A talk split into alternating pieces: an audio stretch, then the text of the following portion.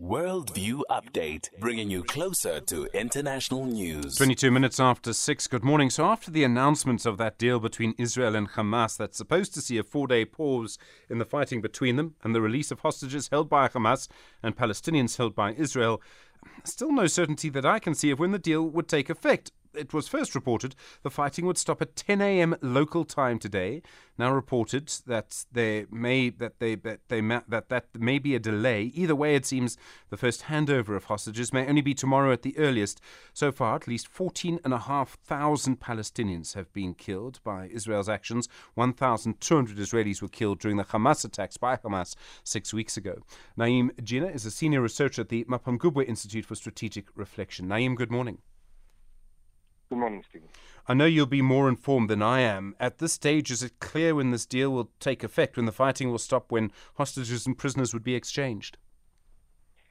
Well, at this stage, they're saying it will now be tomorrow at 10 a.m. Uh, whether it will happen, we'll see. Are there big obstacles that could prevent it from happening? I'd imagine for both sides. There's a lot riding on this, and in a way, both sides may need this peace.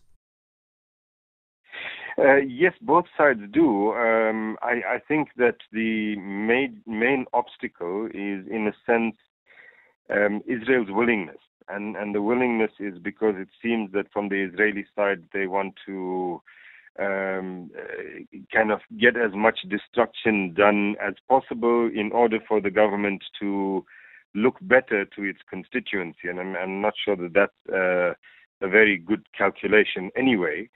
Um, so from the, the, the deal itself, by the way, um, Hamas had proposed the same thing three weeks ago. Um, so this could have happened three weeks ago, but uh, Israel refused, and now it's uh, you know postponing it again. So the only obstacle is whether Israel agrees to it uh, to to the starting time or not. Would it then also be up to Israel as to whether that four days is extended or not? Do you think Hamas would agree to that? I mean, is there scope to try and turn this four day uh, ceasefire, fighting pause, I realize both of those words are very loaded, um, into something longer? Well, the, my sense is that the Hamas people are hoping that uh, that that's what will happen. That uh, four days they'd be able to, in that period, negotiate something that would be extended um, the Israeli rhetoric, um, if, if not intention, but at least the rhetoric, is that as soon as the four days is over, they will resume the, the, the bombing. So at this stage, they are saying there's no way it's going to go uh, more than four days.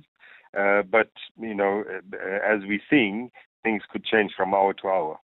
The Israeli constituency, and um, this can be quite intriguing and obviously is, one of the driving forces in this. Um, but we've seen the Prime Minister Benjamin Netanyahu come under huge pressure. There was a meeting earlier this week uh, where he met with families of people being held hostages. Um, the sort of CNN headline um, was that some of those people were saying to Netanyahu, uh, it's a difficult phrase, but I'll, let, let me repeat it. Um, stop killing Arabs, save Jews. In other words, stop the sort of destruction of Gaza, try and get the hostages out. Um, does that is that constituency in Israel changing? In other words, moving away at all from just trying to destroy Gaza and, and kill people and, and to kill Palestinians to actually something else? So this has been the main factor in which, uh, for which Israel now has agreed to this uh, four-day uh, pause.